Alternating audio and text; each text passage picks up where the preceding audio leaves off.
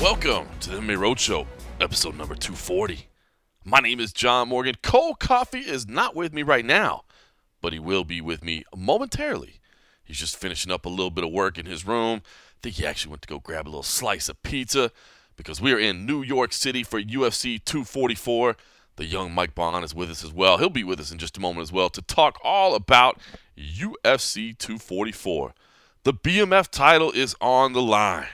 Cover your ears, kids. The baddest motherfucker is going to be crowned.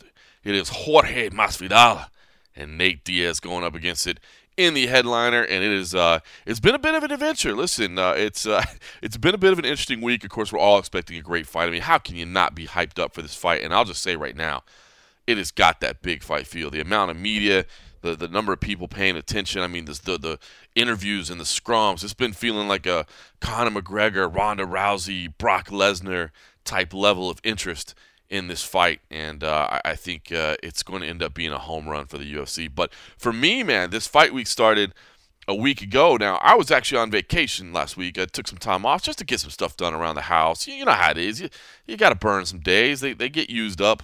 You know, you turn them in at the end of the year, and if you don't use them, you're just giving them back to the company. So I took a couple days off.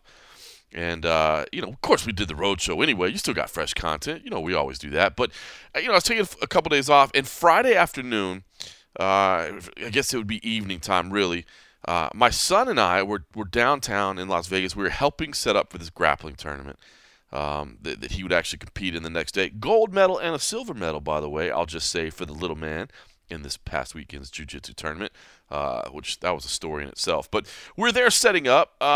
You know, if you set up, if you volunteer to set up, they waive your registration fee. So it saves $90.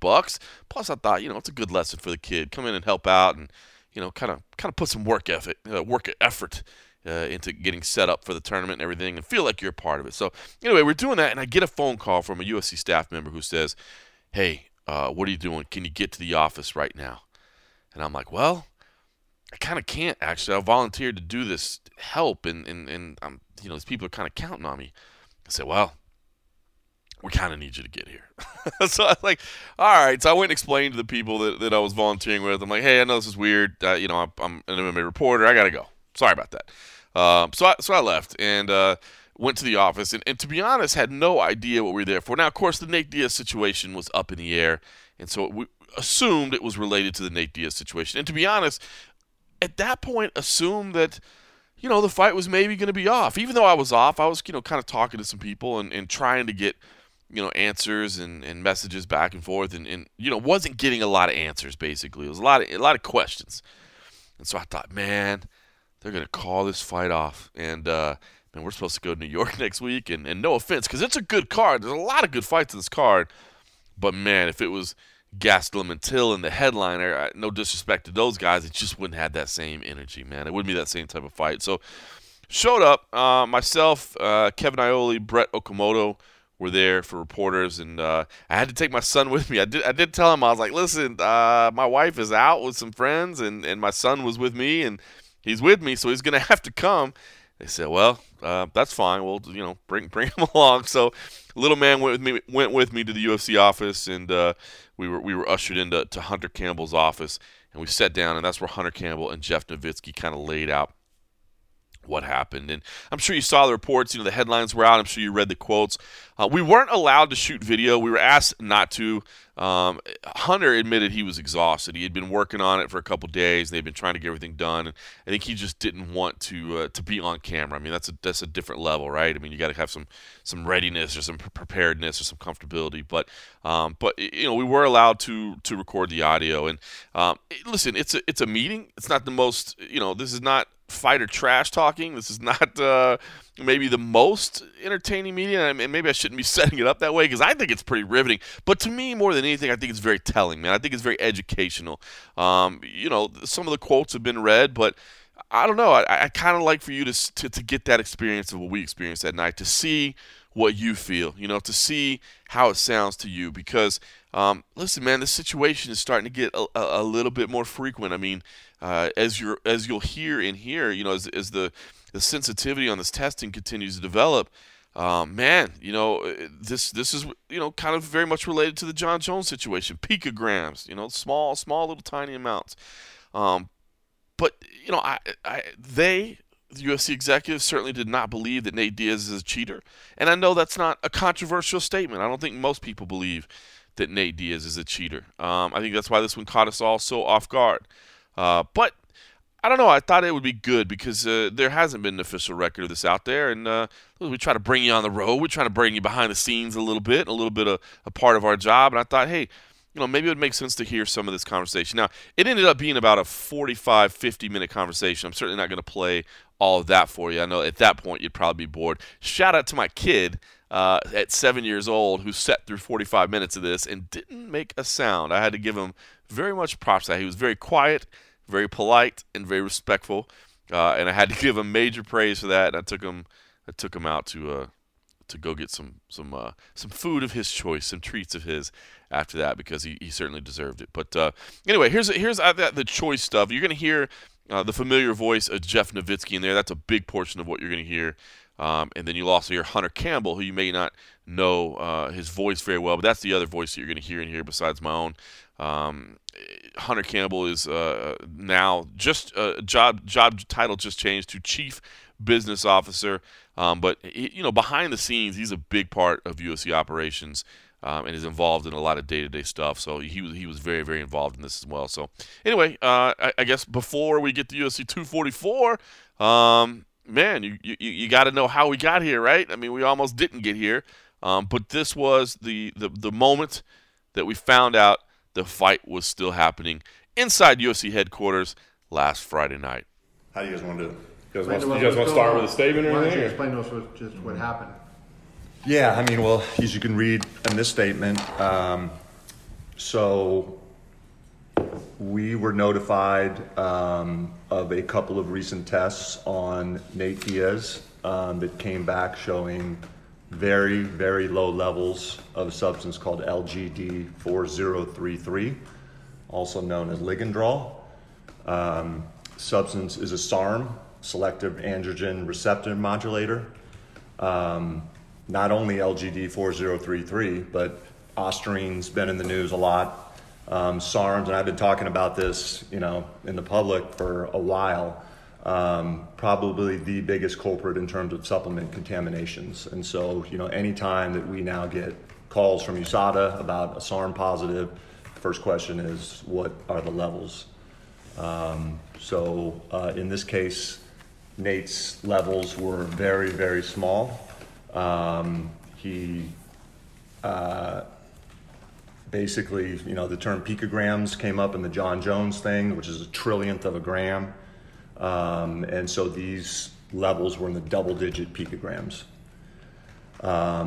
We obviously, you know, knowing Nate's background, knowing that, you know, how he plant-based, vegan, very outspoken against, you know, cheaters in sports, anabolic steroid users, immediately thought, man, you know, very similar to Neil Magny, this is guy's probably the least likely candidate that you've ever seen. So what's going on here? So in any of these cases, when this happens from USADA, my department, which is me and Donna Marcolini, go into action, calling our sources, asking about the drugs. And obviously, one of the first things we ask the athlete is, what supplements were you using? So we, you know, interacted with Nate and or his team over the last week, and got the supplements that he was using. They were sent to the SMRTL, Sports Medicine Research Testing Laboratory in Salt Lake City, which is run by Dr. Daniel Eichner, and tested this week.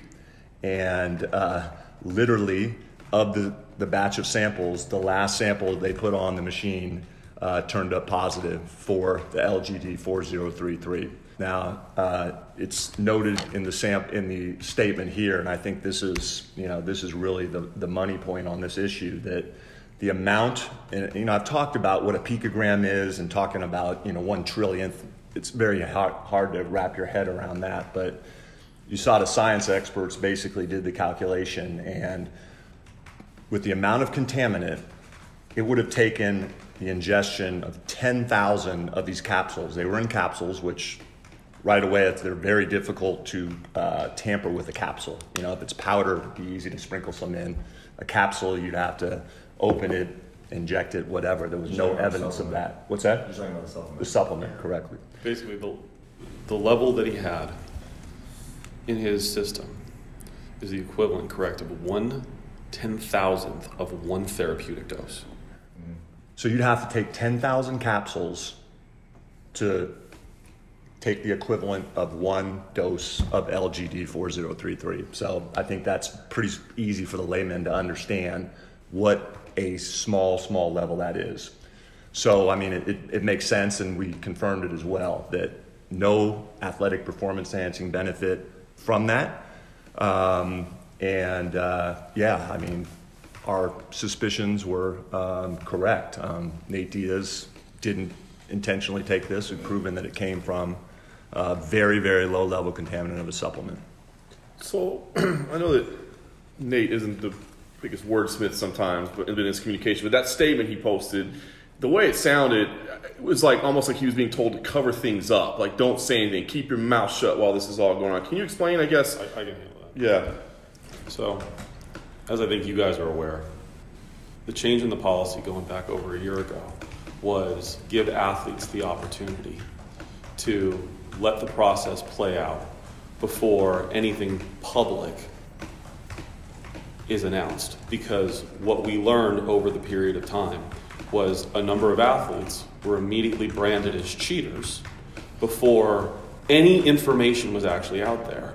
And what we clearly saw coming is exactly what occurred this time around, in that a guy like a Nate Diaz, who in my list, I would probably put as the number one least likely athlete on the entire UFC roster to take performance-enhancing drugs. It's so contradictory to his moral fiber as a human being that I couldn't even conceive that this would be the situation he would be in, right? So the idea was take the time to understand what's going on, because what we also knew and what we were trying to convey to his team, and I don't know what occurred in terms of language between Nate and his team and his lawyer and his manager and all of that stuff. Nobody here ever told Nate, don't comment, don't do this, don't do that. What we said to him was, you have the ability to remain quiet and let this thing play out.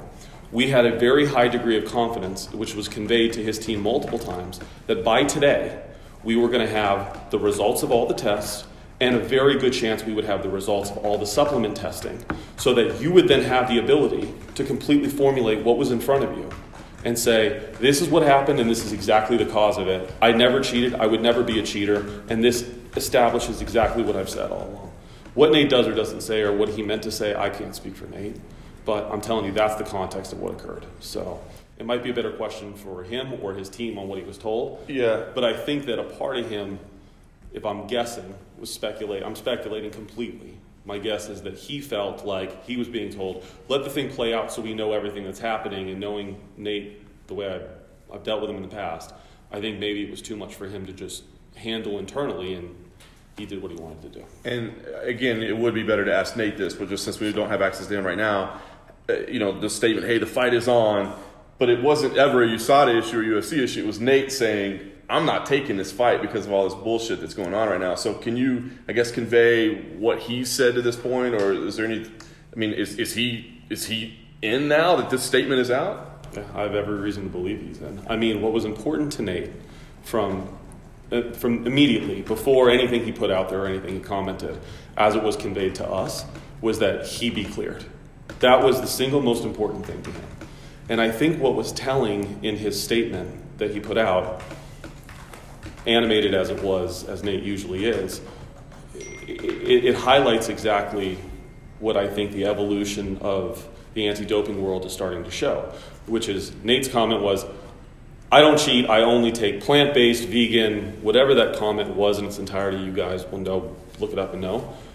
What he basically had contaminated was exactly what he believed he took, a plant-based, vegan, organic, multivitamin. Period. End of discussion. I don't think in my 20-year history in anti-doping I've ever seen a case where the evidence so well supported an unintentional contaminated supplement use case. Yeah. Everything in this case. I mean, there was two separate bottles actually of this product. Each one independently tested positive for just about the exact same level. And again, the scientific calculation of what was in the low level of the product worked out perfectly in terms of what was excreted in his urine. I asked Hunter this yesterday. So there was a period of time where things were on the WADA ban list and they were banned at all times. Mm-hmm. When did we get to this point where it's a threshold? So, I mean, that's been evolving, over the last probably year or so, as drug testing sensitivity has gotten better and better.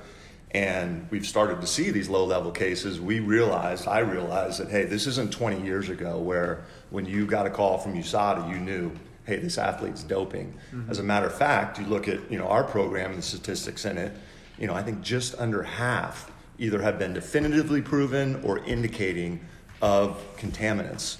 And so I'm not here at the UFC to spend, hours and to suspend athletes for, the strict liability provision. I think strict liability 15 to 20 years ago was a legitimate, right, take on it. It's not anymore because we're living in a more and more, and I talked about this in the California stakeholders meeting, we're living in a more and more contaminated world. We've seen cases in the UFC of well water contaminated.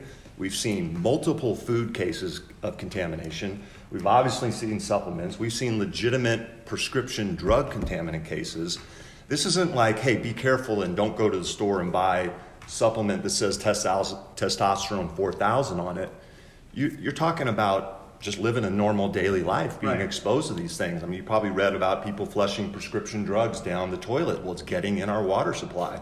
And as we get closer and closer to more and more sophisticated sensitivity of testing, you're going to see these more and more.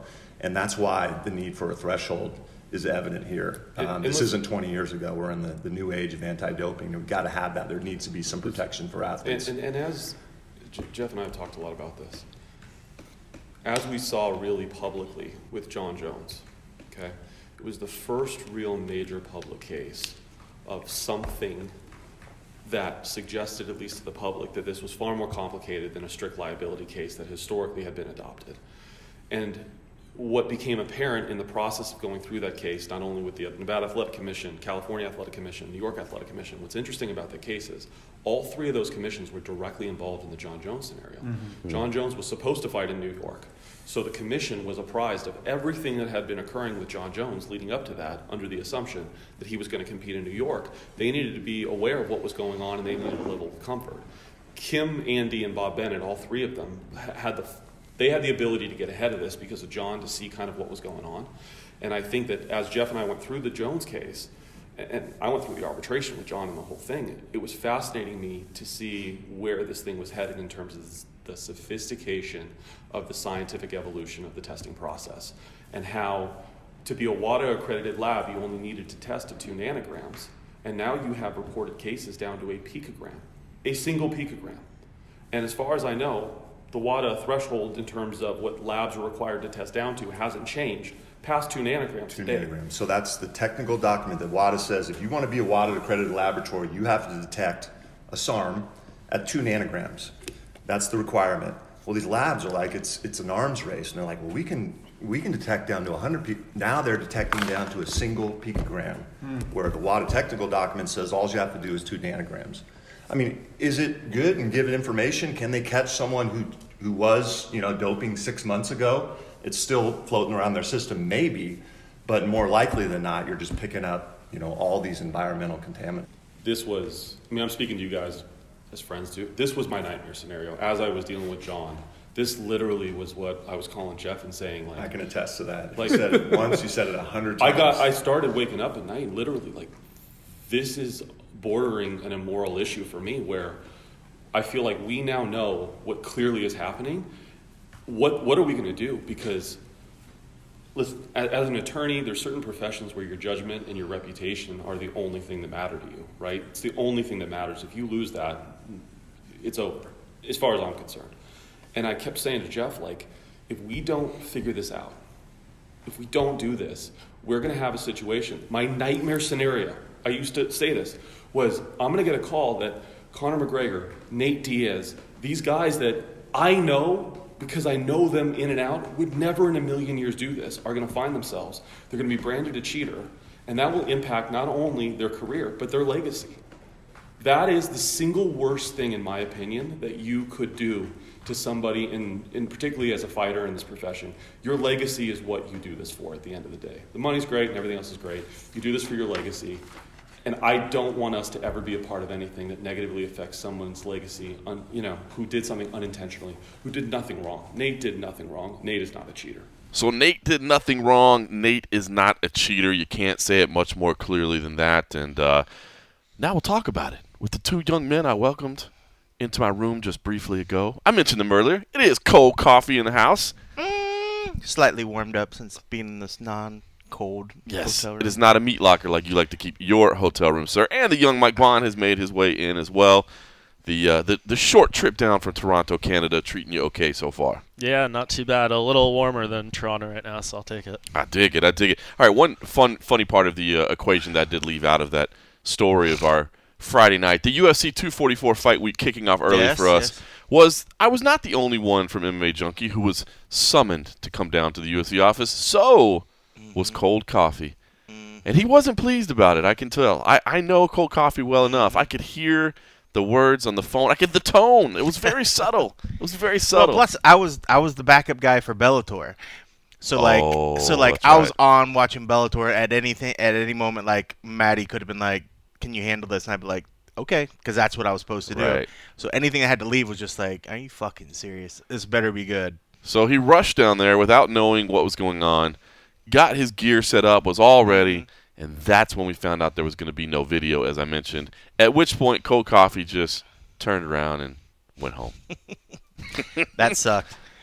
Luckily, I mean, at that point of the day, there's no traffic or whatever, but you know me, I always fucking bitch about having to go to the south side of town. So the fact of rushing, dropping everything, and then packing up, grabbing gear, and then going down there just to get told, sorry, no video. I'm like, why am I here? Bit of a heartbreak for sure. All right, well, listen, I want to kind of get your guys' take because this is a fluid situation. Of course, y'all weren't in the room, but you definitely all covered it all and been a part of it.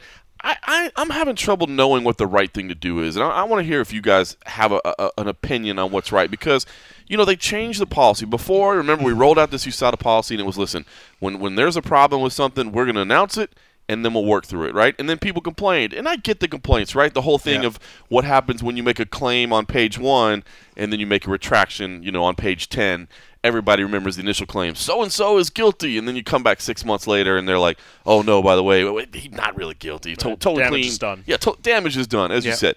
So I understand why they changed the policy, right? But now that we're in this policy of, well, listen, we don't say anything unless they want to say something, and it feels like it's not as transparent as it should be. So it feels kind of shady to me. And so I don't know. Like I can't figure out which one is right because I feel like you're damned if you do and damned if you don't. Yeah, I don't think there's a perfect answer. I mean, like, I know it'd be nice to sit here and make some, like, eloquent argument about, like, the positive and negatives of each situation, blah, blah, blah. I mean, there is positives and negatives to each situation. I just don't know which is more meaningful or which direction we need to go. I mean, they've kind of tried both avenues, and there's clearly being, upside to both, downside to both. I kind of preferred it the old way where they're a little more upfront about it, and they had announced the failure at first, and then we'd have to, figure out the situation. I don't know. It's just tough because, like, you look at some of these people who have been exonerated from tainted supplements, like Yoel Romero, even after winning a case suing the company that tainted his supplement, people still call him a cheater. They say he's on steroids, et cetera, et cetera. So, like, you're kind of damned if you do, damned if you don't. And then they hold it till after the fact, and you're like, oh, like, what actually went on here? How long had they been discussing this? Like, I just don't know what the solution is. I don't either, man. I can't figure it out. And I just – because you don't want to stain somebody's reputation like that. But at the same time, the other thing I definitely do know is we heard Jeff Novitzky there talking about, the policy. The USADA policy is evolving, and now we've instituted these thresholds. And to me, what we heard there all makes sense. It's all logical, right? The thresholds are fine. The testing is getting so good now. It's almost too good, So it all makes sense. But again, announce it before something happens. Don't announce it after the fact. And I know, I mean, we had mentioned on the Road Show, they're talking about releasing new USADA policies, and I think they're basically already working under the new policies. They just haven't released them all yet. But that, to me, again, in the effort of transparency, it makes it feel like we're making it up as we go along. And, yeah. and I think with it certainly feels like they're making it up as they're going along. Right, which is cool. I mean, it does need to be adapted. But if you announce something up front – and then it affects a case. You go, oh, well, hey, man, they said those were the rules. I knew this was the rules. But when you're announcing new rules as a case is unfolding, that to me, even if you're acting on the up and up, and I trust Jeff Novitzky. I do. I know some people may say whatever. I believe he's on the up and up. The golden snitch. The golden snitch. I believe he's on the up and up. But when you're announcing it as something's happening, it just feels to me like it's, like you're making it up as you go along. Yeah, you're right. I mean, the fact that they're still adapting it and changing policies and, you know, and just does make it feel like they are still figuring out, and I get that. But, I mean, I like the idea of the transparency of initially claiming that there's something. I wonder if there's a way that they can, even if they feel like they just need to release something, they can just say, hey, there's a possible violation that USADA is reporting, you know, dating back to X event or whatever. Mm-hmm. Name will not be notified until, you know, the whatever testing. If they're saying there's a threshold, I think that there could still be, you know, some sort of notice of what's going on, but like without actually revealing the name until they know for sure that the actual testing is done. That way, people can say, okay, USADA wasn't holding the information. They can get the little bit out there, and it protects whoever's out there.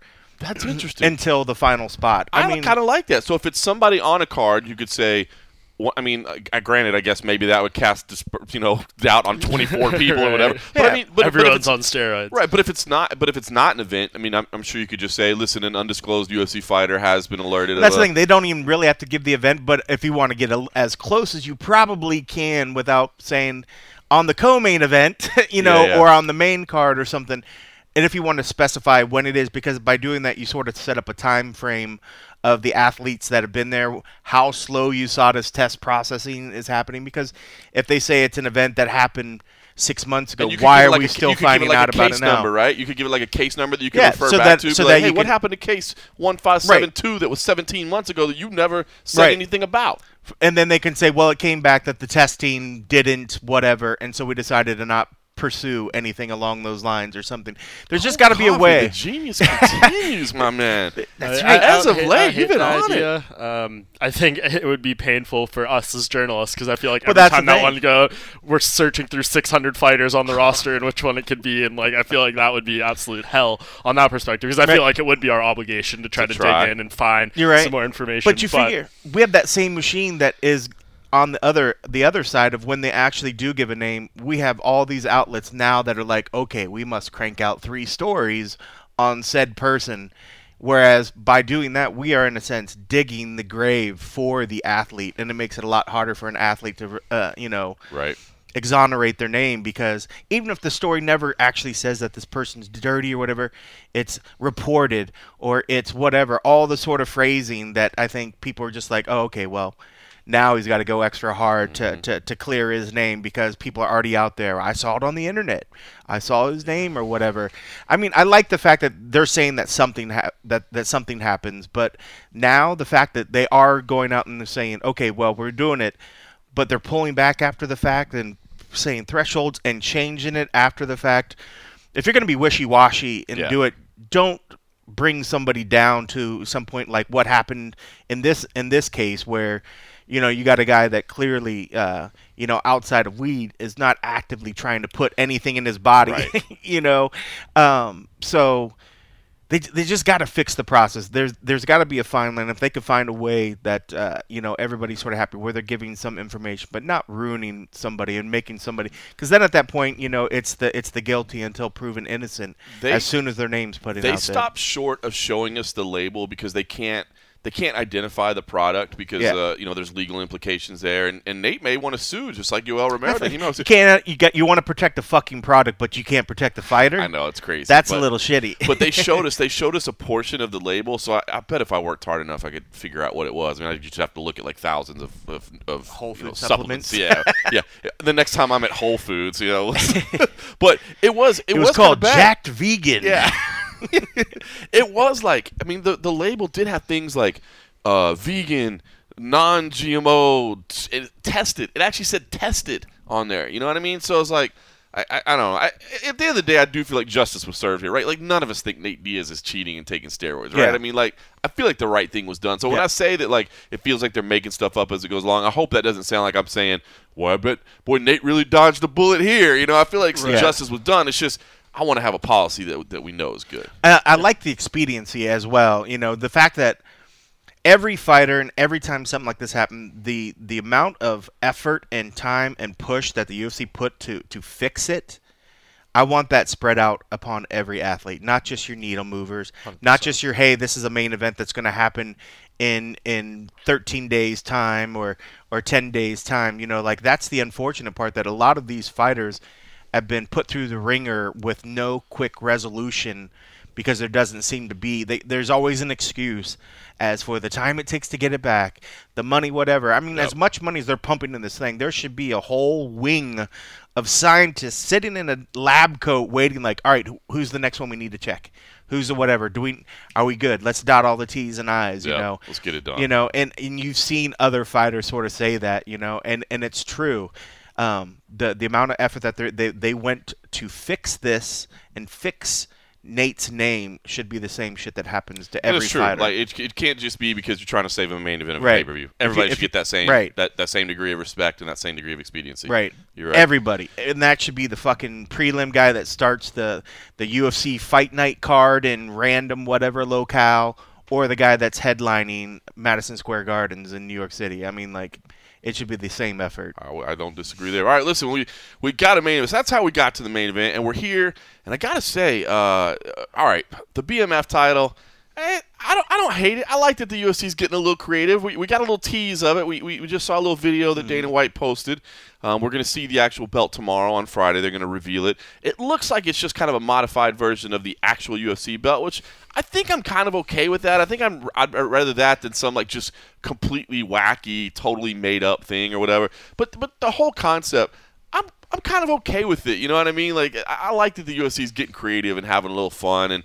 You know, I mean, they made the money belt for Floyd and Conor, right? I mean, that didn't actually mean anything. I'm okay with it, but I just want to say this fight week, it does feel big, man. The amount of media that we're seeing, man, it's Ronda, Conor, Brock-esque levels. This feels like a big fight, and it feels like a fight to me that I think mainstream is kind of paying attention. Not necessarily like you know, house moms and stuff. But I feel like the general sporting public, at least, is paying some attention to this. Yeah, it's like a fight, like a hardcore fight fans fight that's kind of trickled over into the mainstream a little bit, I'd say, just because these guys are in such perfect positions in their career. I mean, I think Nate Diaz post-Conor McGregor fights just has that allure to him. I mean, he's kind of said it himself, like, any fight I'm involved in is a big fight. It doesn't really matter who it is. So I think he's right about that, and he kind of has that crossover appeal. But Masvidal's just getting there. I mean, it's just happened for him over the past few months. So it's kind of just, like, perfect timing in that sense. It worked out really well. You have it in New York. Like, all the pieces are there for this to be a major fight, major event, and you know, it's a rare. I know we have the BMF title, but it's like a rare non-title fight that headlines a pay-per-view. This does not happen very often. You know, it's funny. So in thinking about this fight, and like I said, Nate Diaz definitely a star, and it's funny to me. I mean, him and his brother both. The fans are so loyal, like, it's crazy. I mean, they're super fanatic, and you know, those guys don't have they don't necessarily have the best career records. It's not like they're all unbeaten. Not that they haven't had success. I'm not trying to put them down, but it's not like they're, you know, Khabib Nurmagomedov out there just reeling off wins. But the loyalty and the passion of their fan base is so big, and it always, honestly, kind of a little bit kind of baffled me. Because I get it, like, they're good fighters, you know, but I was like, is it just the weed thing, or is it just the counterculture thing, whatever? But I gotta say, Nate man, I feel like he's coming around. It doesn't love media, that's for sure. He doesn't love doing interviews, but I do feel like he's coming around on how to handle them and how to do them, and he's making stuff more approachable. But today, and I think you were listening to it, Mike, as well. When he was lining out, about the way he fights, and it's so true, and he's talking about how, these wrestlers try to grab hold of him, and he's throwing punches and elbows, and he's trying to do things. Champions find loopholes to be champions and stuff like that, and using certain tactics in their fights. It's not legitimate fights. He's basically saying there might be other guys that are champions, but I'm the best fighter. Yeah, and you know what? I was like, yeah, there's something to that, man. You're getting a scrap. When Nate Diaz gets in there, you're getting a scrap. Mm-hmm.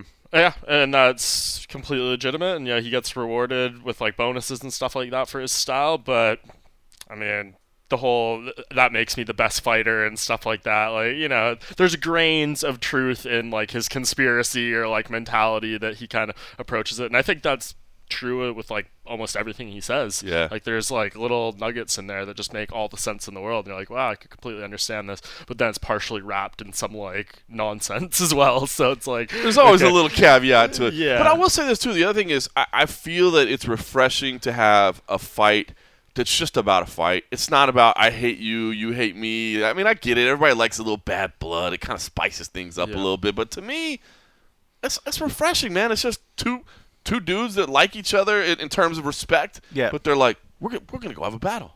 But they are still battling for something. And there is the whole, it is here in Madison Square Garden, but the UFC has put a fuck ton of promotion behind this whole BMF thing. They've gotten other organizations. ESPN has talked about the BMF title. You got Rock talking about it. You got the president talking about it. And what's crazy is that everybody cleans it up to the BMF. It's the baddest motherfucker title. I want them to say, there's the guys battling for the baddest motherfucker title. I don't think they're allowed to say that on ESPN. ESPN isn't, but every other fucking organization, they can say it on whatever. They could say it in their promotions on whatever. I mean, they could do what they want. But, I mean, they're putting a lot of money behind, what you said. It's a title fight that's not a title fight. And so here we are. We think we're not getting... oh, man, it's a pay-per-view that hasn't had a title fight. Well, it kind of does have a title, even though it's not really a title. They're still putting the same promotional sort of push behind it, almost in a sense a different push, because they had to build this from the ground up, make this something that people care about, and people are talking about it. But, I mean, you're right. I think when you talk about Nate's this guy that when you look at him, he's got this diehard following because unlike what a lot of other fighters come in there, they're trying to wear their suits. They wear the super expensive glasses that look ridiculous, but they in the sharp looking shirts and jackets and stuff that most of us never would afford unless we saved up months of paychecks or whatever. And I'll never live that lifestyle. So a lot of that doesn't resonate with me. And I look at Nate, the guy that he's dropping Stockton salutes in the fight, and he's throwing down, but he'll come in there in his fucking sweatpants or jeans and a plain T-shirt with his hat on, just talking like it is. And he goes in there and he just throws down. And I think there's a side of society that resonates with that because they're just that's your blue-collar fighter. I mean, I don't think he probably even calls himself a blue-collar fighter, but he's just – that grungy get in there and fight guy, and then you got a lot of other guys, not Jorge in this situation because he's another guy that I think would resonate with the blue collar society as well. On the East Coast. On the East Coast, right? Yeah, but this is a fight where you don't have two guys going in there trying to act like they're these white collar fancy guys or whatever. It's just two dudes that like to go down. So I think a lot of populations are that's the guy that's closest to what I am, as opposed to these guys that are super fancy and we look at them and okay, yeah, you look like you're throwing your money around. Congrats on your success. Right. These are dudes that, people are just that's my dude just because he talks it, he smokes his weed, and he does his shit. And they're like, wow, that sounds like me, I dig it. There's a lot of me's when it comes to, Nate and Jorge, so I think that this fight is just one of those ones that I think the everyday person just dude, it's going to throw down. Nobody has a reason to hate on one of these guys. I mean, lately I think as the fight's been going, a little diva moments have been kind of coming out, so people might be getting a little tired, but still when you look at it, it's hard to hate on these guys. They're not going out there and and behaving themselves in a way to where the casuals or somebody off to the side would be like, I'm just tired of hearing this dude. I just want to see him get his ass beat. Yep. They just want to see a good fight, and that's awesome. They're reaching a different level of people that are off to the sides. You know, they're not giving them a reason to hate on the pretty person or the whatever, but the people just know, like, wow, these two guys look like – if there was a kind of guy I'd walk past on the street that looks like a fight – these are the guys. These are the ones that look like it, you know. Just continue to drop wisdom. It's so true. And Mike Bond, I got a question for you. It's funny. As you were talking about that cold coffee, like the way this is a title fight, but it's not really. Do we know? Have we talked to Fight Metric or whatever? Like, does this count as a title fight? Like, is this part? Oh, they put like a – or like, will Tapology put a little belt logo? I can't give you like the official word, but I'm going to say 99% no. I would say no, right? Yeah, like, I mean, no, like, no offense, but like, I would hate for this to be like, you know, in championship fights or in title fights. Right, I mean, yeah. Yeah, well, like, right? If they land, like, 700 combined strikes, it's not going to be like, oh, this is a title fight record for the UFC. Like, I hope not. That would be really dumb. Yeah, I mean, like, I think we need to find the line between, like, oh, this is fun. Like, it's kind of a little gimmick attached to this. Blah, blah, blah. You can make the belt. I almost wish they, like... It's like we made a trophy, basically, right? Yeah. Like, it's fine. You know, you go to... I don't know if there's, like, the perfect comparison, but, you know, you go to, like, your track meets and you get one thing each. Like, you get a medal for that night. You don't get it for, like, your overall, you know, there might be something at the very end, overall standings like a season or something, championship or whatever. Yeah, but for this is just kind of like a one-off little trophy. I think that's right. And then you move forward with it. Like, that's my recommendation. I like on that. Did you see on that belt where it was, like, the one of one? Yeah. Really quickly when it did. It was funny when they saw that thing. I'm like, oh, well, there's the reveal. I was like, we don't need to have this whole thing tomorrow, do we? No, they got to do that little teaser, but it's gonna look a lot better with that right there. They're gonna have a nice close up of it than us just sitting somewhere like look at the belt. As far as teasers go, like that was like pretty revealing. They gave a lot of info on that. Yeah, I don't know what else we're really missing. I guess just the main plate, but to me, honestly, it just looked like a normal UFC belt with some like different engravings. Well, like it said "badass." I think I know what the rest of it says. Yeah, and I mean it's gonna be weird. Whoever wins this fight, obviously, baddest mature fighter. You know, let's say. Let's say Colby Covington meets Kamaru Usman and Jorge Masvidal wins this. We know Colby's saying he's not letting them put the Power Ranger belt on him, as he puts it. So you could have a title fight where these two guys are up on stage. You could have Colby Covington with his old design interim title and then Jorge Masvidal with this fake BMF belt. It would be quite the scene, those two up there, and they're fighting for the welterweight title. Like, it's just, I don't know, it's fine. It's good fun for now. We'll see how this rolls on depending on who wins the fight and everything and how they choose to, like, you know, move forward. I can't really see Nate Diaz, like, showing up to every media appearance, like, carrying this belt around and stuff, but who knows? It's but it's some good fun. I mean, it spices up, like, and otherwise, you know, what I love about covering the sport is everything's so diverse. It changes week over week, and like, things are different. But even then, like, certain things get tedious the way it's kind of set up, and this just adds some fun spice to it. All right, let's talk about Nate Diaz. Today was media day. We did get a chance to talk to him. He was a good 20 minutes late, 25 minutes late to a 45-minute session, so we didn't know if we were going to get him. Fair play. I mean, you got 20 solid minutes with him. You don't need to do an hour of That's true. He did add that to how long he was late for the weigh-in portion. That's what I was getting. That's why we couldn't have the face-offs. That's right. Well, the workout, he was late yesterday at the workout. I mean, this is – nobody worked out at the workouts. Yeah. I mean, it was open scrums. Shitty. Yeah, it was open scrums. Yeah, like, it's funny because, you know, part of us were like, we've seen enough of that, and I'm like, okay, that's cool. It's for the fans. Cool. I get it. You know, you want to give it. But didn't I fucking call it what he would say? I even said it the day before. He's going to say, no, I'm not going to work out. And I just want to take Q&As. But none of you guys, you know, I was like, just like what he had said before. Yep. But one of the, you heard somebody in the crowd. I don't know if you guys heard it because you were off to the side. Stage, yeah. But somebody was in the back. And I think when it finally got to Kelvin, Kelvin's like, so what do you guys want? What do you want to know? And somebody's like, how about working out? You know, like that's what they were there for. And he's like, oh, no, I'm not going to work out. But even they were like, is nobody going to work out? I don't know if I think he tagged you too, some dude on Twitter that was like clearly in the crowd or something. He sent maybe like within the time we were there, maybe 6 or 7 tweets being like, you know, in like 20, 30-minute intervals being like, just been sitting here for 30 minutes. They're blasting the music. I can't hear anything. No one shows up and works out. Like, Till's not here, blah, blah, blah. He was just, like, voicing his constant frustrations. Yeah. I'd be upset, too, man. I mean, you go there, and you're expecting to see something. And I guess, like, you know, if you're one of those few who Jorge Masvidal brought up on stage to do some impromptu body shot sparring, you'll never forget that moment for the rest of your life, probably. Sure. So, like, for those people, it was incredibly special. For everyone else, it kind of sucked. It was so that's where the diva moments that Cole Covey was referring to. So, all right, listen, we had a chance to speak today. He did show up very, very late. We did hear that he wasn't necessarily in the greatest of moods in terms of wanting to do it. So we tried to lighten the mood, but he kind of cracked a joke as he sat down. You'll hear the joke that he cracks as he sits down, picking up his bottle of water and saying there better not be steroids in this. And then that was funny. We tried to get him to lighten up a little bit. We were like, hey, because at the workouts the night before last night, the crowd did get a little chant going of "fuck USADA," which was pretty funny. Yeah. And so we definitely brought that up to Nate to get a little smile on his face. And it got a big smile. So I'm not going to play the whole scrum for you here. I trimmed it down a little bit. I edited it down to I think some of the best parts. Still quite a bit of it because he was on point. But this was Nate Diaz from media earlier today. There better not be steroids in here. What'd you think about those fuck USADA chants yesterday from the crowd? Funny eye. Nate, I wonder, I mean, we know this isn't your favorite part of the game. How do you get yourself ready for it? Like, what's your mindset walking into this room knowing you're going to have to do this that you'd probably prefer not to? It's just, it's...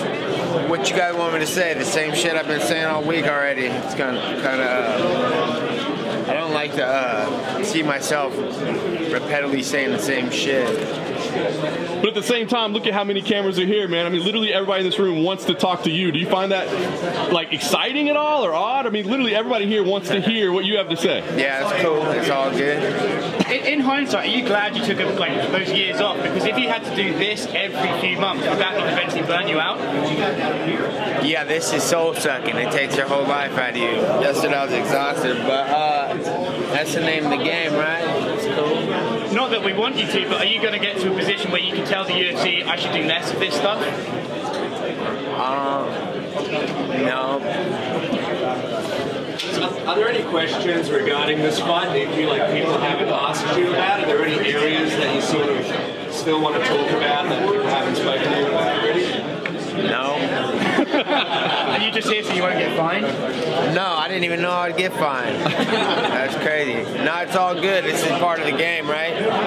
It's just I'm ready to be done with all this, weigh in and get to the point here. Have you seen the belt yet? The UFC giving you a sneak? What are you expecting from the belt? I don't know. Yeah. Did you have any input in the design? No, I don't care. It should be, I hope it looks cool. Do you care about The Rock being there at all and wrapping it around your legs? The Rock's coming to put on the winner, huh? That's pretty cool. That's a big deal, right? That's cool. Are you a fan of The Rock? I'm a fan of The Rock, for sure. Or do you feel like just Dana doesn't want to put a belt on you? It would be cool as fuck if Mike Tyson was here, because wasn't that the baddest motherfucker in the game? The baddest motherfucker on the planet or something like that? That would be cool, too. Before you came along, who was the baddest motherfucker in the UFC? Nick Diaz, come on. Did you see Conor McGregor says that he wants to fight the winner of this fight, and does that interest you at all? I don't know what's next, man. I'm going to do what I'm going to do, and we'll see what's going to happen in the future, you know? Like they said, like I heard before, when stars line up, I don't know what's next. I'm gonna try to make this fight happen the way it's supposed to happen, and then we'll go from there. You know, when would be next? I mean, like, this was a quick turnaround for you. I mean, do you think you'd want to fight quick again, or do you want to take some time off? That's just what I said last time. I'll take forever off, or I'll get back to it if everybody comes correct. You know, the only reason we've had problems in the past is because. The only reason why there was any problem in the past is because, you know, you better treat me like it's supposed to be, you know what I'm saying? I've been in this game forever doing my thing, and regardless of outcome, I'm coming back my next fight stronger and better anyway, so. Could you not fight again? Like, financially, could you be, like, done and live okay? I don't ever have to fight again. I didn't have to fight a long time ago, but what am I going to do? I got all kind of stuff going on, but So do you still love the fighting part? I mean, I know you hate this part, but do you love, I mean, I know the fighting, you've always had kind of a love-hate relationship with it, but do you still enjoy getting in there in the competition, or do you hate even that? No, yeah, I don't like not fighting. Anything else aside from fighting? Like, what could you see yourself doing? I don't know. All kinds of stuff. But like I said, it's not, I think the best thing for me is, it's weird because like, it's self-destructive fighting and it's self-destructive not fighting. So, kill or be killed. Like, what I said before, it is, can't live with it, can't live without it. I don't want to do this shit at all, but you know what I'm saying? Sitting back watching somebody else do it's not comfortable for me. It's like the game chose you, basically. Yeah. Are you surprised more guys haven't followed your method? I mean, like, you called out Conor, you made this crazy money, you've done it again with Jorge. Are you surprised more fighters don't look at you and think, well, that's obviously the model I should copy? Yeah, I put out the blueprint for money making the whole time, and these guys out here chasing a belt still like they want to do. You know what I'm saying? It's like, you got I pay attention to what's going on, you know what I'm saying? And when I was fighting every other month for so many years, or every couple months for so many years, I only focused and paid attention to how to be the best fighter in the world, you know, like train.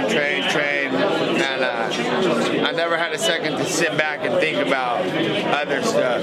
So the second I took a year off or 3 years off or something, then everything started coming together, you know what I'm saying? And then my martial arts started coming together better because I recovered and I wanted to be in it, you know? So everything kind of pieces itself together with time. That's the thing we came out last week. Very few fighters come out thinking like that and go public with that issue that you're having. What was the thought process? Why did you want to come out with it and kind of control the narrative the way that you did?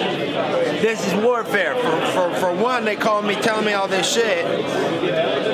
They're telling me all this, you're on drugs shit. And I'm like, hold up, no, I'm not on drugs, so fix your test. You know what I'm saying? So I continued taking my supplements, which are whole food supplements. I only eat out the garden, you know what I'm saying? Vegetables, only raw life. I've trained for fights, and I went on, they don't have them anymore, but I used to eat organic, vegan, raw food. It's like everything's made raw, so you're just straight living on plants. And when I was fighting at 55, it was helping me make the weight. And when I did that, my weight was like going down, right? So I was like, I'm like all the way, and I was at my all-time strongest. You know what I'm saying? And I live like that, like by that code. Like we gotta, you know, strong survive type of shit. Like I don't need no shit. And then when they do that, I'm like, you're fucking up my whole shit. What I believe in, and it's making me lose sleep at night. So I'm like, you know what? This is war, and this ain't fair. You know what I'm saying? I'm not sleeping. The UFC sleeping. Jorge Masvidal sleeping. I'm like, how about fuck all of you guys? Ain't no one sleeping. Woo, woo, woo. Yo, fight's off. Now no one can sleep, and I was in bed smiling. You know what I'm saying? So it evened things out a little bit, and it's what's real. And now look at they flipped their shit, got it together, and there was nothing wrong in the first place. So why'd you guys try to fuck with me to begin with? If you hadn't sent that statement out, what do you think would have happened? I would have just not came.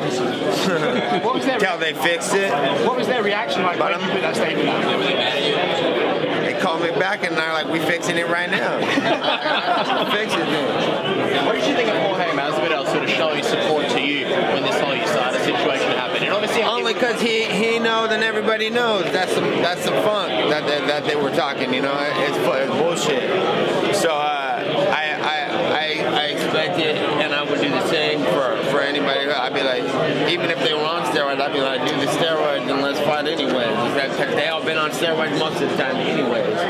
You've always kind of said this, you know, the phrase that you're all on steroids. Is there anyone or some guys that you look at and think like, you know, those guys are not on steroids? Because you said you would do the same thing for some of the guys, right? Yeah, there's a lot of guys not on steroids too, but most, you know what I'm saying? Like, I don't put it past nobody, you know? I know a lot of them fucking, everybody I'm training with is on the same type of thing I'm on, vegan, triathlon.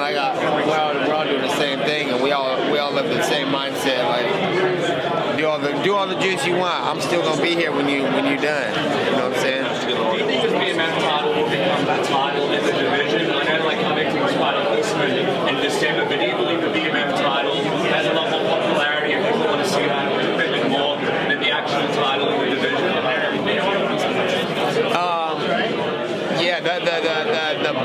step rule in the fight game. Weight division, I believe that you need weight divisions and the title and stuff, but it's like you know, George St. Pierre a long time ago was doing the he was a real entertaining fighter. Then he's like, I need to win and stay winning. So how do I do that? I gotta grab on. I gotta hold on. I gotta run. I gotta point. And that's how it became the whole game. So it's like a loophole into being the best fighter in the world, you know. And it's like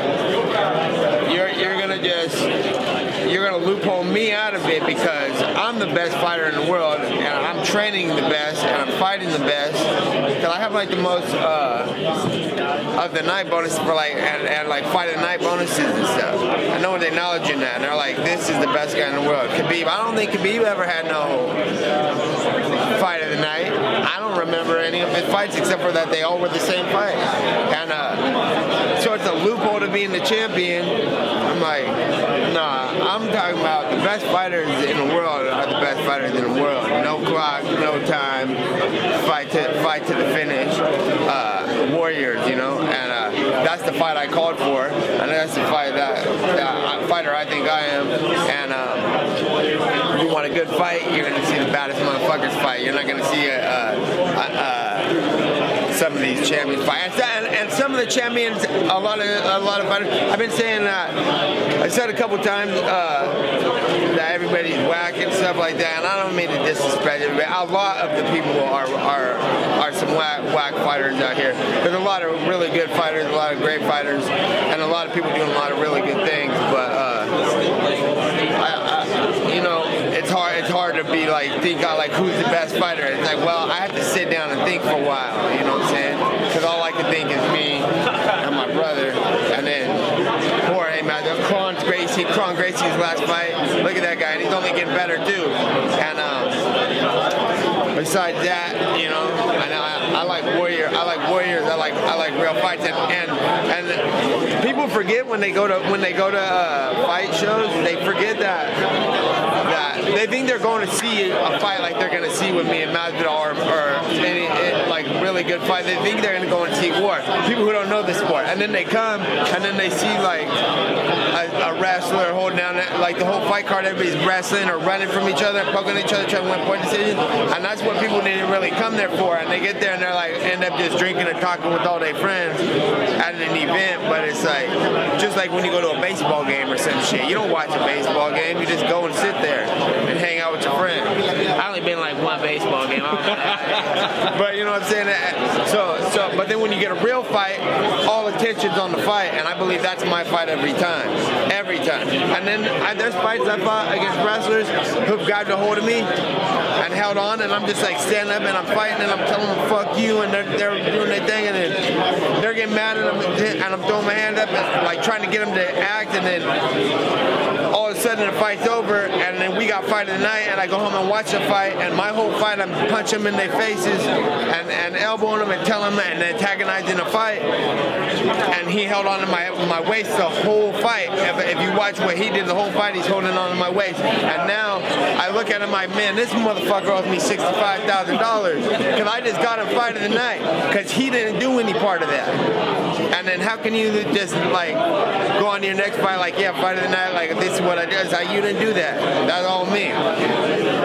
So Nate, you mentioned Khabib, and you guys have some history together. Is that a fight that you're interested in? No, not interested in that fight at all. I'm done with that. It's done. Is that because you feel like I already beat him.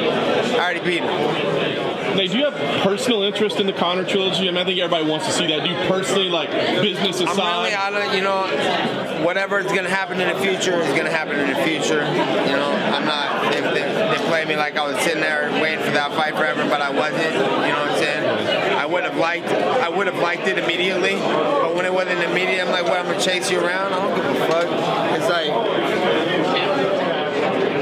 you know what I'm saying? If he wanted some fun, and we were gonna fight, then we were gonna fight. But if it's gonna happen, it's gonna play out how it's gonna play out. I don't know.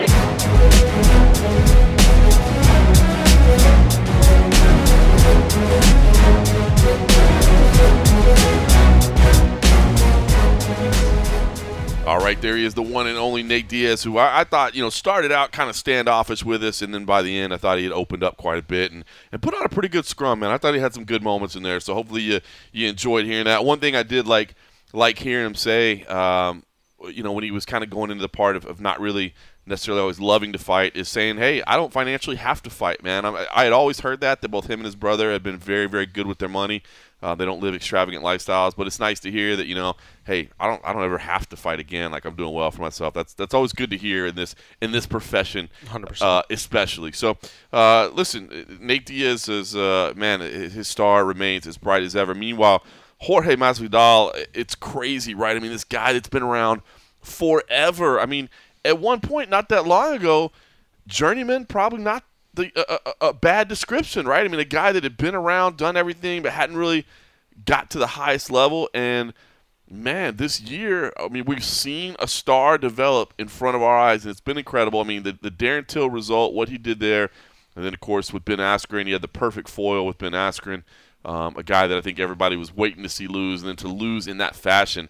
I mean, it's amazing, right? Like, how different is it if Masvidal, like, goes out and just like earns a split decision over Askren, which would have been a lot more stereotypical of his career up to that point, right? You know what I mean? Like, and at that point, I mean, he's not anywhere near this status, right? I mean, a BMF title's not happening if he picks up a split decision over Ben Askren, right? No, I don't think Nate Diaz is calling him out after beating Anthony Pettis. Like, this whole timeline that we're on just does not sync up in that sense. And yeah, it's just incredible to see what he's done. I mean, the guy who got reverse triangle choked by Toby Imada in Bellator, like however long ago, like submission of the year that year. Then you see this guy in Strikeforce, and you know, he obviously fought for a title there against Gilbert Melendez, so it didn't go his way. But I just remember him being in the UFC, just consistently one of the most frustrating fighters to watch. Yeah. Like, you're like, this guy clearly is so talented, and when like he's doing good, like, it's unreal. He looks so sharp, and even in the fights he loses, you're like, dude, you should have won that. Like, you could have won that. And some of the split decisions he should have won. Yes. But, like, fights, you're like, bro, if you just did, like,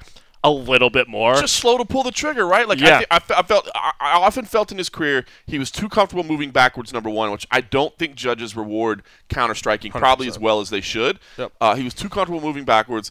And there were just times where, like, dude, if you would just turn up the volume just little something. Bit, a couple more punches. Yep. It's crazy. All right, I almost hesitate to go down this road, but since I mentioned Ben Askren, all the talk, right? Ben Askren, Demetrius Johnson, some people say the trade awful. What do you guys think? I mean, I'm glad both of them got money out of it and did whatever. But, I mean, if it in terms of who's getting a better value after it, I mean, I think they're both – I think one's loving what Demetrius is doing for him. And he seems to be the only one from the UFC that's actually winning over in that organization. But in terms of who's getting more of a promotional push and able to sort of play him out and get more big fights, it seems like Askren. But I mean, we're not in the markets of where this one stuff is. Maybe in the markets over there, they look and they see DJ's name on it, and maybe they freak out. Maybe people are like, fuck yeah, that's the guy that was destroying it in the UFC, and maybe they're getting a push from it. But people love Askren, and just the way he carries, he plays the game, and he does it right from the get-go. DJ, it took a little bit to sort of warm into that role where he would talk a little bit more and he would engage with the other fighters. But yeah, in terms of I think more immediate impact value of what he's done for the organization, I think he hands down has done more for the UFC than what I saw. A lot of people saying, man, what a bust of a trade. Now, look, if you're talking about, like, from a typical trade point of view, like a sporting trade, which, again, it was not a trade, but whatever. That's what everybody calls it, right? If you're looking at it from a typical sporting trade, then you would be like, yeah, absolutely, one championship won the trade because they got the better guy, right? They got the better fighter as far as, you know, results. He just won a belt. You know, he's doing, like, what they thought they would do. Totally. But if you're looking at it in terms of business, I think the UFC did better. I mean, no offense to Demetrius Johnson. We saw it from the page views. You know, he doesn't as great of a fighter as he is. You know, we've had arguments whether or not he's pound for pound number one or was at the time. He definitely didn't move the needle in terms of what he did. Now, Askren came in and has lost two consecutive fights now. But, I mean, he helped make Masvidal. This title fight doesn't happen without that knockout, so he helped make this happen. So just right there, and we're talking about what a big fight this feels like. Just right there, he won. But then you can do things like look at what extending the career of Damian Maia and building that guy up one more. I mean, there's little things along the way. So I think one. What do you think, Mike? It's tough to say. I think from the fighter standpoint, I'll go with that one just for now. I think both guys won. I think Demetrius Johnson didn't want to be in the UFC anymore. I think he was kind of sick of it. It worked out just that, he dropped the title in a close fight. It wasn't like a massively deflating loss in terms of his value, and then the timing worked out. And then Ben Askren got it.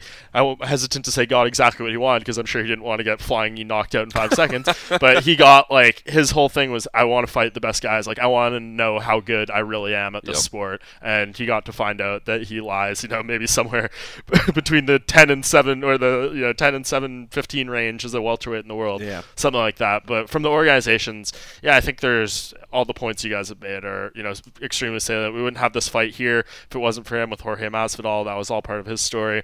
One seems to be reveling in having Demetrius Johnson, the martial artist, over there in their organization. So it's all it's fine. I mean, it's positive all the way around. As you said, though, the fighters won. I think both organizations got what they want. I think it was a positive all the way around. Yeah. I just saw the reaction after that where people were like, oh, that trade, what a bust that was. Yeah. There doesn't need to be a winner or a loser. I think it's... all sides came out beneficial, I think, for the most part. I'm reluctant to find, a negative, unless you're Ben Askren, losing fights. Right. And even though he lost, though, I mean, I'm sure he's making the money that he wants That's to be true. Getting. But what also feels like is Ben's getting the fights he wants. I don't get the feel that it's okay, hey, you're signed into the organization. Now you just got to work your way up, and you got to fight nobodies until you earn your way. He's had good names that he's fought the entire time that he's been in the organization. Yep. And I feel like he's in control. I don't feel like he's just getting thrown guys and he's oh, now I got to deal with this. And I think that's what he wanted. He came over. He's getting the money that he wants. He's in the organization that he wants to fight now.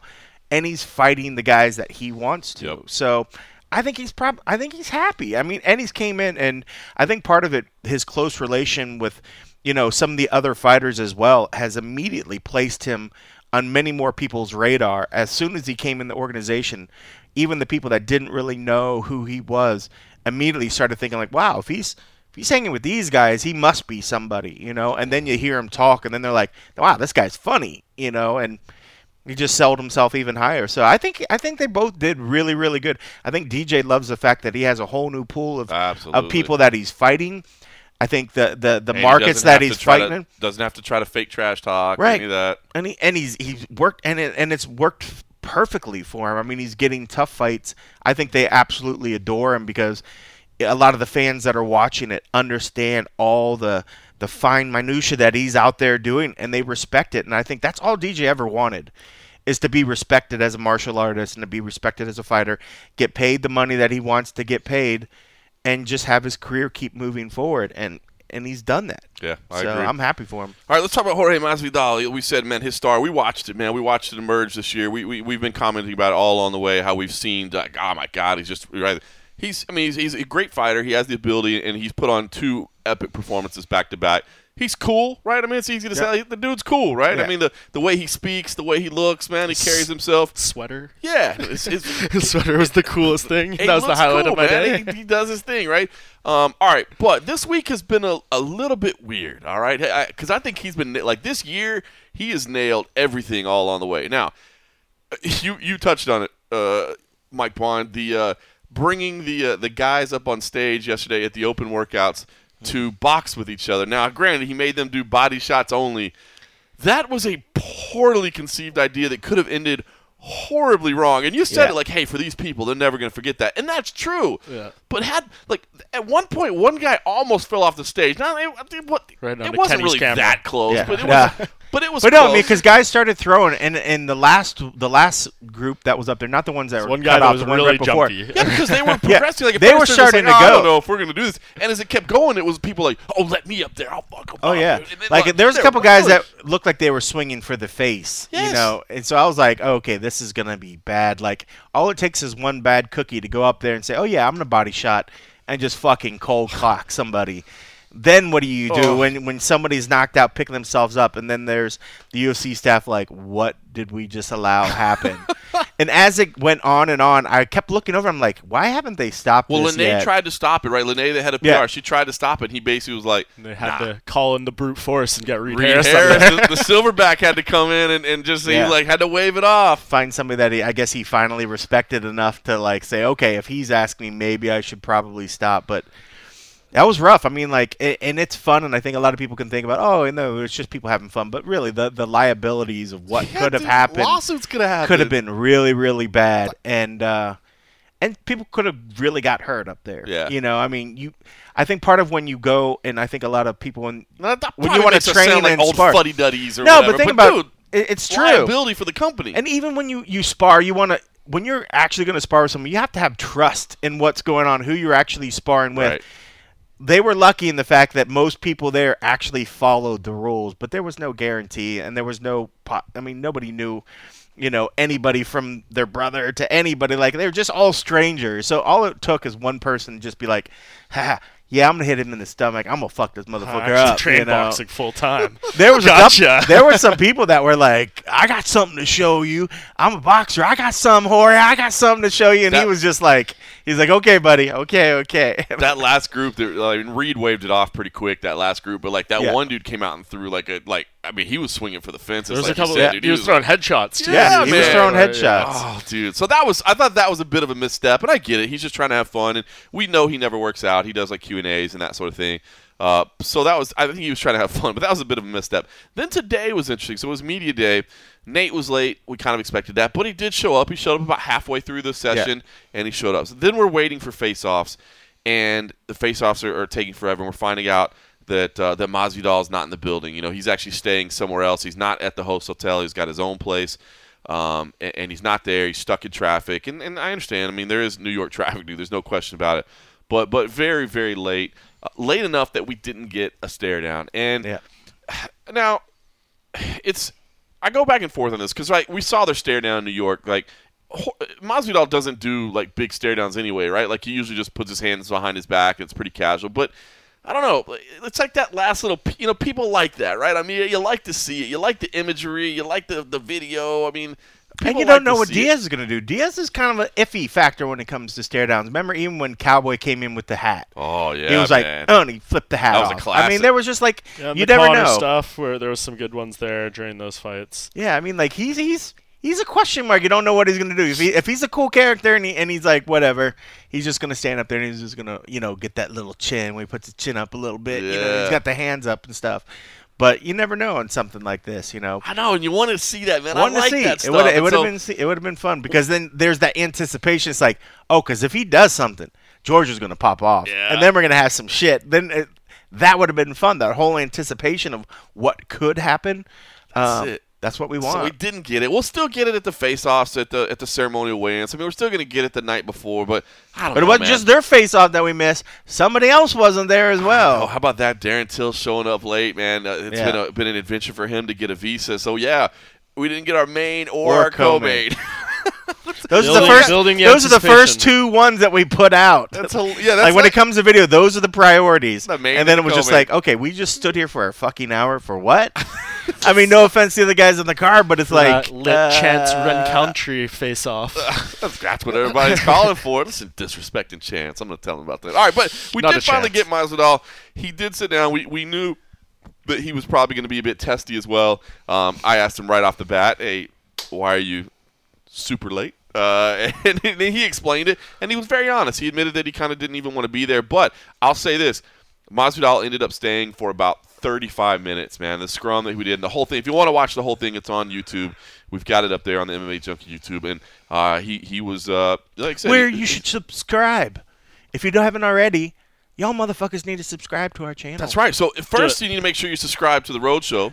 Make sure you're logged into. Then right after that, you log into our YouTube. You're logged into podcasts if you're an Apple user. No longer Apple iTunes. Podcasts. Make sure you're an Apple Podcast. Make sure you subscribe. Make sure you rate us if you can. Leave some feedback. We love the feedback. Leave us that if you can. But then go straight over to the MMA Junkie YouTube.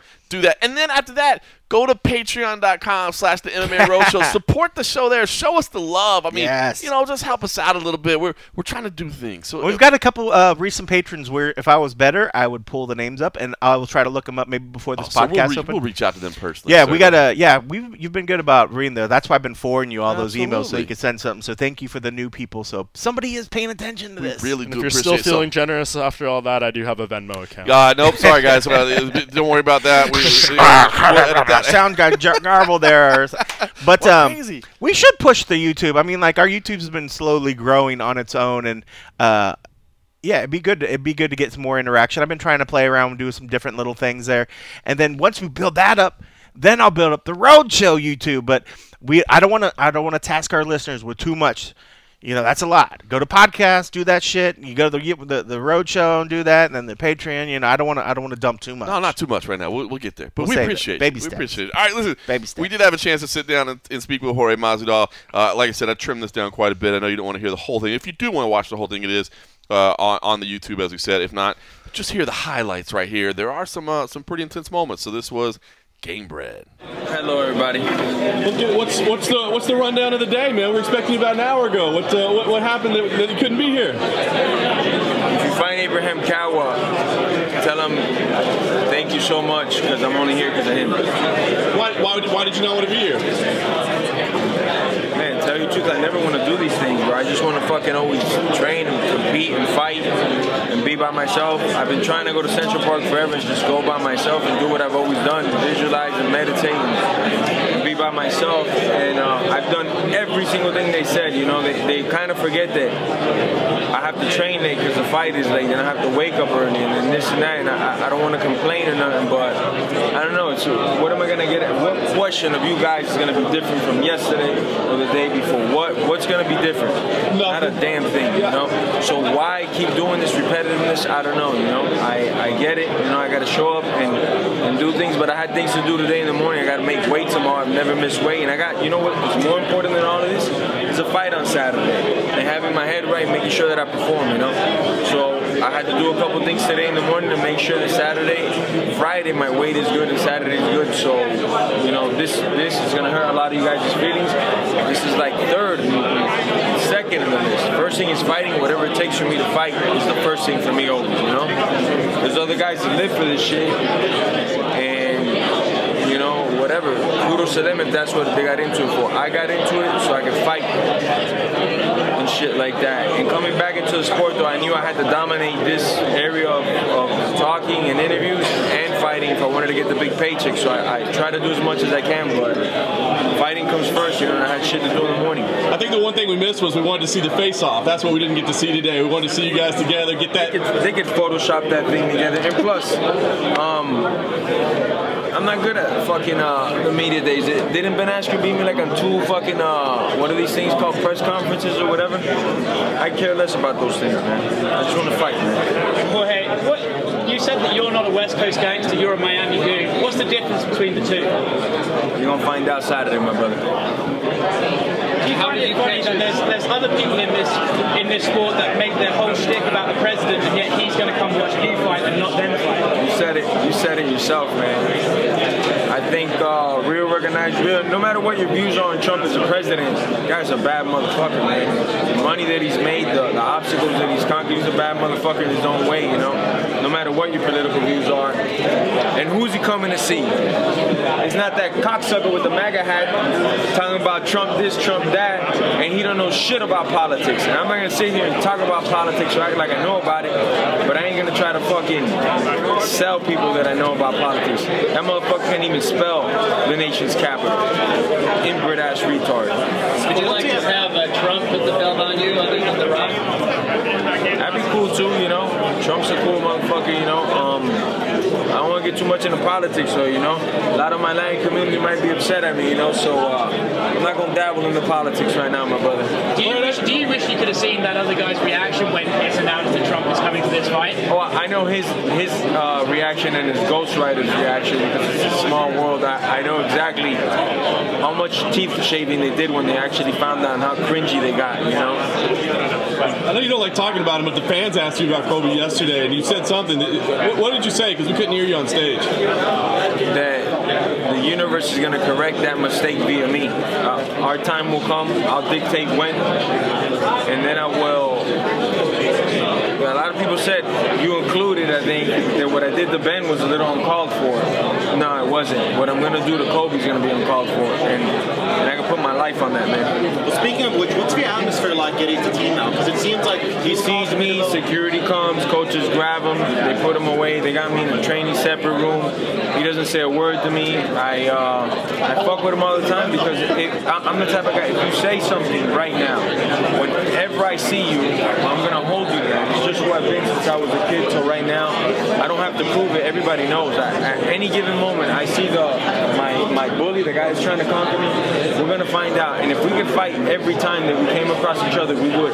He knows it. That's why he runs at me. That's why, he runs away from me. That's why I go where he eats at and wait for him. He doesn't eat at these places no more. Because I'm going there to eat. And this little bitch is nowhere to be seen. And these are places that he constantly used to eat at. He knows that. Then I know. So I've been at these places just wanting to have a talk with a man-to-man. This coward has not gone to eat at these places. I heard he's only going over eats, you know? Not like I'm gonna assault him or nothing. That's not me. Just wanna talk to him man-to-man, you know? Just ask him some questions, you know, man to boy, you know? Be like, why after I let you sleep on my couch, you ate off my food?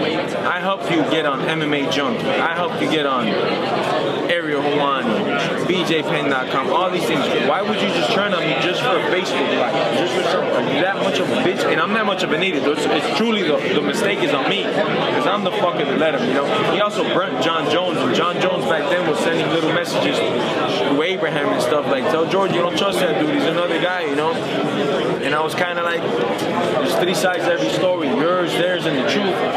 So I didn't really, you know, I was like, eh, I didn't, it was in the early stages. Then he also burnt my boy Woodley, which is one of the few stand-up dudes in this sport that is a true fucking friend. Doesn't know nobody money in this sport.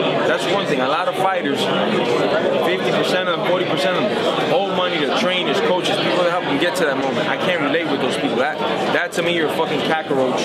Pop, you know, somebody helped you, somebody gave you knowledge and wisdom to get to the next level, and you don't pay back by just giving them a little bit of money, you know, whatever the fair percentage is. And Kobe fits in that fucking same cowardice. He ripped off two coaches that I actually introduced him to. So I feel like the asshole because the credit's on me. It's on my credit that he did these things, you know? So extra fuck that guy, you know? I think a lot of us here have like fallen out with like best friends. Does that like hurt you? I mean, maybe that's a bit soft. It doesn't hurt me at all. It hurts me that I was so fucking stupid and naive to let this individual anywhere near my family, friends, coaches, let them sleep on my fucking couch for about a year. And all this that I'm saying is actually, you can see it online, or you could ask people at American Top Team and stuff. That's what hurts me, that I was that stupid and naive. Is there an argument that he shouldn't be at that gym anymore? It's not just you, it's Dustin, it's Joanna. Is there ever an argument where you need to sit down, like, why are you letting this match? My only argument with Dan and the company is, we're both men, we both know how to defend ourselves, right? But when I see him, and he sees me, let's just handle it, you know? And let it be what it is, you know? Because that is my city, and I'm very polite to him, because in the snap of the fingers, I could have 5 cars packed to the teeth with individuals, and I'll make sure he never comes back. I don't do that. I want to handle it man to man. He won't give me that. He won't. I just really want to talk to him and tell him, what is your fucking problem? He won't do that. He's a coward. Just like Woodley said, he hides in corners when he was at the gym. That's what he does. But when this is around and there's a couple security guards behind him, man, that dude is a fucking pit bull all of a sudden, huh? And I can't relate with that shit, man, you know? So if Usman beats him in December, would you want Usman in the title, or would you want him in the personal beef? Like you said, personal's personal, business is business, you know? You see how I handle personal dudes. I forgot that guy's name from England. You see how I handle personal dudes. Business is business, you know? When it's business, it's the biggest paychecks, it's the biggest belts. I can give a fuck less from my personal side to bring it to my business. There's a lot of guys from where I'm from still trying to fight me and shit like that. I'm not gonna bring him into my biggest stage. I'll take care of him in the parking lot somewhere, you know? Because at the end of the day, I love the fight, so I'll give you that. But he's not going to be on stage with me sharing it if he doesn't deserve it, you know? It might be bigger money than a title fight, though. I think more people might pay to see you and Kobe than they would you and Kamaru. Tell you the truth, I'm the ticket at 170. Wherever I fight, I make that fight huge. I make that fight big, you know? You see that McGregor says he wants to fight the winner in this fight? Like, let's say that's on the table, the title's on the table. Which one is the way you go? Because you could defend this BMF title with a McGregor fight, and that would be probably bigger than an Usman fight. I don't... Conor's done amazing things in the sport. And I always give... not always, but I try to give credit for him. He's got 2 belts. He's got the fastest knockout with the title. He's done a lot of great things, you know. But as of late, he hasn't competed in a while, and I'm just hearing things. I'm not seeing them, you know. If he comes back and fights whoever he fights and wins, and wants to fight me, of course I'm going to fight that guy over everybody, just like I fight Nate, because Nate's a huge dog, and he also brings in dog weight. Conor's the same. He's a fighter. He might not be the toughest guy, but he's a hell of a fighter, and he brings in millions of dollars. So of course I'm going to fight that guy over all these other bums. It's a no-brainer, man. But is he fighting? I don't know, you know? Are you excited after the Nick Diaz fight disappeared on you? Is it just like, can you believe the luck that you actually got Nate? You got one of the two? Part of me, yeah. Part of me, no. Because I always thought for a while when I was coming up, man, I'm gonna fight Nate at some point. And then I started thinking, if I might not materialize, I was a strike with you in the UFC. When we were both in the UFC, different weights. It's always a fight I wanted personally because I like the dude's style. I like how he carries himself. I like how he fights, you know. So I personally wanted a personal level, but I started thinking it might not happen, you know. And then thank God it's happening now. Okay, how much of this fight is about legacy for you? Just going down in history as the baddest man in the UFC. Oh, it's all legacy. It's all heart and drive. I've said it many times. I don't think Nate is the most skilled, but he is one of the biggest dogs the sport has ever seen. And that, right there, to me, says a lot. You know, that's a guy that I want to be. I want to be like, yeah, I beat that guy. You know? Well, you say you got to put him into another orbit. Is that the way to beat Nate? A guy like Nate, definitely. You don't want to let that guy hang out at any moment. You might be beating him up for 4 rounds, you take him down, and he's still game, wraps around your neck. You can take his legs off, as we've seen, and the guys are still coming, you know. So he's literally, the best way to describe him is he's a fighting dog. A fighting dog's the only way to take care of him is to put him down, you know.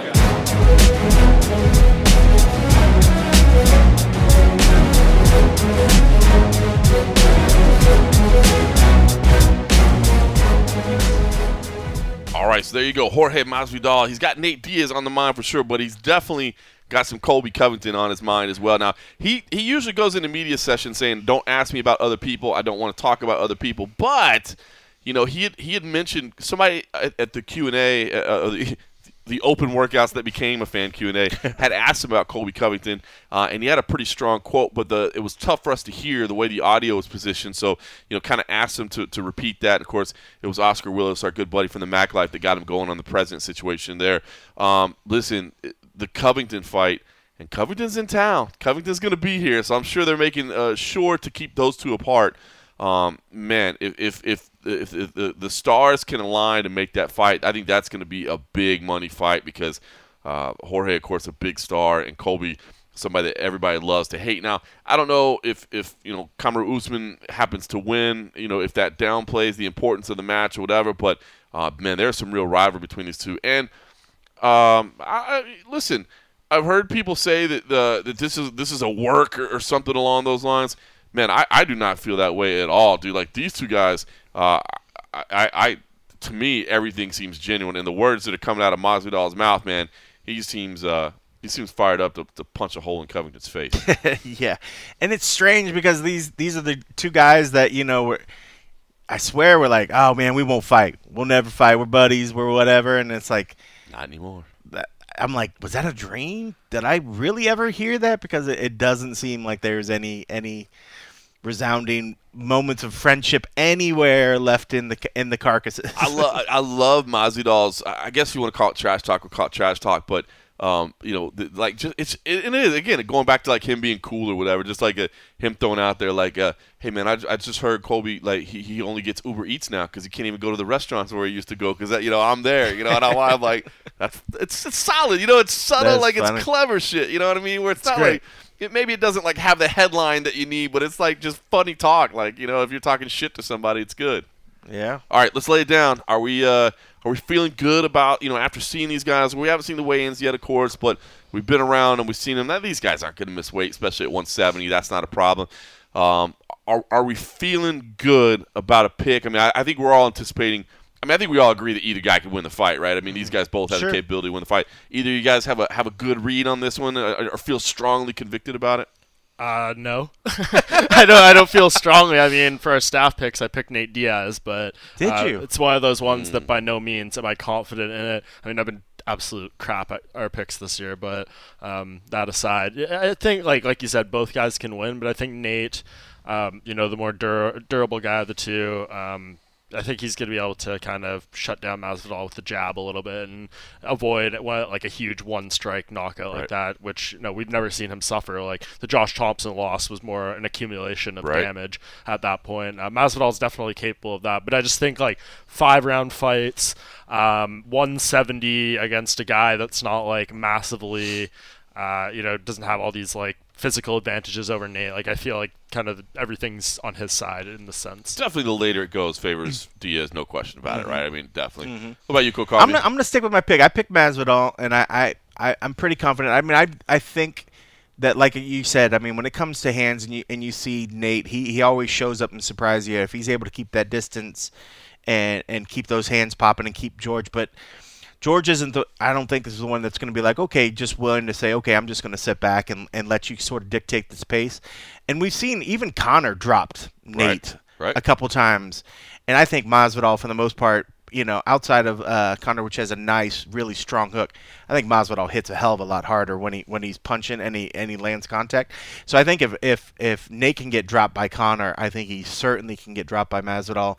It's just a matter of, you know, if – doesn't overshoot and doesn't do something that maybe gets in the ground and then falls to, you know, maybe Nate's submission skills. But I feel pretty confident. But, you know, normally I would use the open workout to see the hands to really kind of put that in there.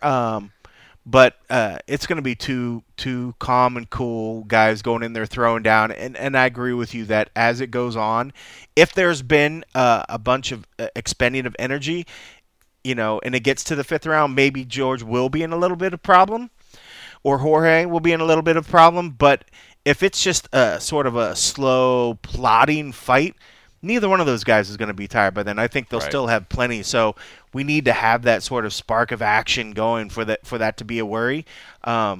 George or Jorge, I still always want to call him George. I mean, you know what? Jorge, I'm like, it's George, well, right? We used to call him George. We used to call him George all the time, and then he started going more by Jorge. Yeah. But then you still have like Ioanni and Jacek always calls him Georgie. You know what I mean? So that sticks. The tendencies just stick in there, and it's like I have to work to call him Jorge, but I'm still okay with calling him George. Yeah, I mean that's what we did for so long. When I first was introduced to who he was, it was George. You know, so it's hard to shake that.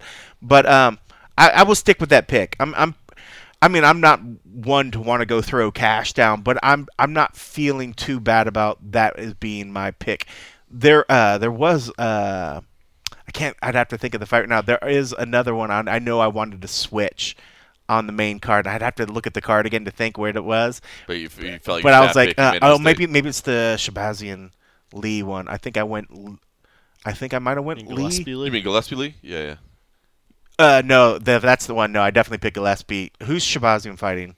Tavares. We wouldn't have picked that one. I think I might have picked Tavares, and I think that's the one I was like, oh, shit. Maybe made a mistake. I think I made a mistake on that one. It's Luque Thompson. That might be one. That might be a tough one too. Luque Wonderboy, I think, is a tough one. All right, look, I'm gonna say this. I'm picking Masvidal as well. That's another one I picked. Staying with my pick. Damn it, you're right. I'm sticking with Masvidal. But I do feel like, I mean, again, we haven't seen him work out, but I feel like Nate looks good this week, and he just feels like he's on. And there's not the questions of like, the long layoff. You know what I mean? The quick turnaround, I think, favors him. Yeah. So it's gonna be a good fight. And he's always working out. He's always like running. I mean, like when it comes to like cardio, like the dude does his triathlons and his time off. Like, that's a guy you don't have to worry about. You know, when it comes to 5 rounds, 10 rounds, the guy's gonna be fine. And but Jorge looks good too. I mean, but he looks like he still had some weight to drop off. You know, it looked like he's going to – if there's going to be one of the two that's going to have a little bit more of a long night tonight, I think it's going to be him. I just hope we get. I hope we get a couple rounds at least. I hope we don't get something quick one or the other. I know that sounds weird, you know what I mean, but I'd like to see some back and forth, some character build, you know, from both of them. But my question to you, I guess, to flip the script a little bit here: what's the better result for the UFC, having Masvidal win or having Diaz win? I guess let's just assume it's like a nice victory, you know, highlight reel, whatever, just like a good clean win, no controversy attached. What's better for the UFC? I would say Masvidal winning would be better for them because I believe Masvidal's current rise is predicated on him continuing to win. I feel like if he loses a little bit, whereas I don't think Nate has to win to stay popular, and that trilogy with Conor McGregor is like I said it from the beginning, those almost dudes makes more sense if he loses. Those dudes could both lose 5 fights in a row, and you put that fight, you know, they're on 5-fight losing streaks each, and you put them together, and it's going to be gold, right? Yep. So I feel like the better result for the UFC is Masvidal winning. I think so too, and you're going to get a lot more value out of it because Masvidal more than likely is going to want to fight in the next 3 or 4 months after this. Diaz probably won't want to fight again for another 8 months, 10 right. months. And I think Masvidal's kind of said it right. He's trying to capitalize. He realizes, oh man, I finally got to this point, and now I got to capitalize on it. Yeah, and I think Masvidal versus obviously Covington is a massive fight, but even Usman too. I don't think anyone really cares that much to see Diaz versus Usman or something. Maybe Diaz versus Covington, but we've seen that fight with Nate Diaz. Yeah. Especially at 170, guys who are wrestling based can grapple like that. That's being the bane of his existence and his career at lightweight a lot of times too. So yeah, I think I'd tend to agree. Masvidal, there's more legs behind him winning, and like you said, Nate losing, he can come back from that. He's done it 11 times already. So that's crazy to say it that way. All right, real quick, we haven't seen Darren Till yet. Now they're going to do a Darren Till scrum after. That is sources you? Say he has landed. Sources say he has landed. We're gonna see we're gonna see a scrum with him after the ceremonial weigh-in. So that'll be the first time we're gonna talk to him. I guess the good news is this is a middleweight fight. Normally we'd probably be freaking out, but this dude's weight cut. Yeah, if it was 170, you'd have to waive the fight out. So I mean, I mean, still, who knows? I mean, he's been looking pretty healthy and pretty big in the media that we've seen. So. Maybe this cut's still going to be a problem, which is, I think it's fair that the UFC said, hey, you don't have to do anything. We'll take care of it afterwards. I get it, because he's having to come in and basically make weight, 16 hours after he lands or something like that? Did you see the picture that was up in the Q&A? Or, I'm sorry, at the open workout? No. He looked like that. It looked like it might have been, from the welterweight fight or something. He was looking pretty skinny out there. Some of the interviews I've seen with him over in Europe, it looks like he's feeling good. So, I mean, I guess just what I want to ask is, do you guys feel like this bodes poorly for Darren Till? Are we making too much of it that he didn't even know if he was going to fight until a day ago, or do you feel like this is not good for him? No, this is 100% a problem. I think everything being equal, if none of this existed, this is already a terrible fight for him. Right. I think from the moment this announced, everyone's Darren Till's fighting Kelvin Gastelum in his first middleweight fight. There was all that, hoopla about Dana White saying we need to, walk it back with him and et cetera, all that stuff that happened. I don't think a lot of people, maybe except for Darren Till and his team, felt great about this fight for him. And then you sprinkle all this adversity on top of it, travel issues, how, is this going to affect his weight cut? It seems like, from what people are saying and some reports out there, it's not going to be an issue. I think Brett Okamoto put something out saying he talked to someone on his team and they don't expect it to be a problem, which I'd hope not at 185, but it's still that lethargic feeling of traveling overseas, the time difference and everything. There's a lot of elements here that are working against him. Yeah. So it's kind of, it's a little rough, and then add on top the actual stylistic matchup of the fight is as bad as it gets for him. So I like Darren Till, great guy. He's been very good to us over the years. Darren Till. No, that was well done. I like that one. I like the Canadian version of it. All that stuff, but I think this was a career misstep. It was like you said, from the minute it was announced, everybody was like, "Bro, are you serious? Settle down a little bit." So it was already a tough fight, and but everything you said there, yeah, man, I feel like this is a bad spot for Darren. And I like you said, I like him a lot. He's such a character, and he's fun, and he's great for the sport. He's great for the sport in England. He's clearly down to have a fun night with the boys. Yeah, he's gonna steal a cab or something like that. He have a good time. So this is rough. The rest of the main card's good. Vicente Luque, Stephen Wonderboy Thompson, big moment for Wonderboy to try to come back. Luque, man, finally getting some respect. Blagoy Ivanov versus our man, the Black Beast, Derek Lewis, man. Always like to see him fight. Dead sexy this week. He's light, dude. dude, right?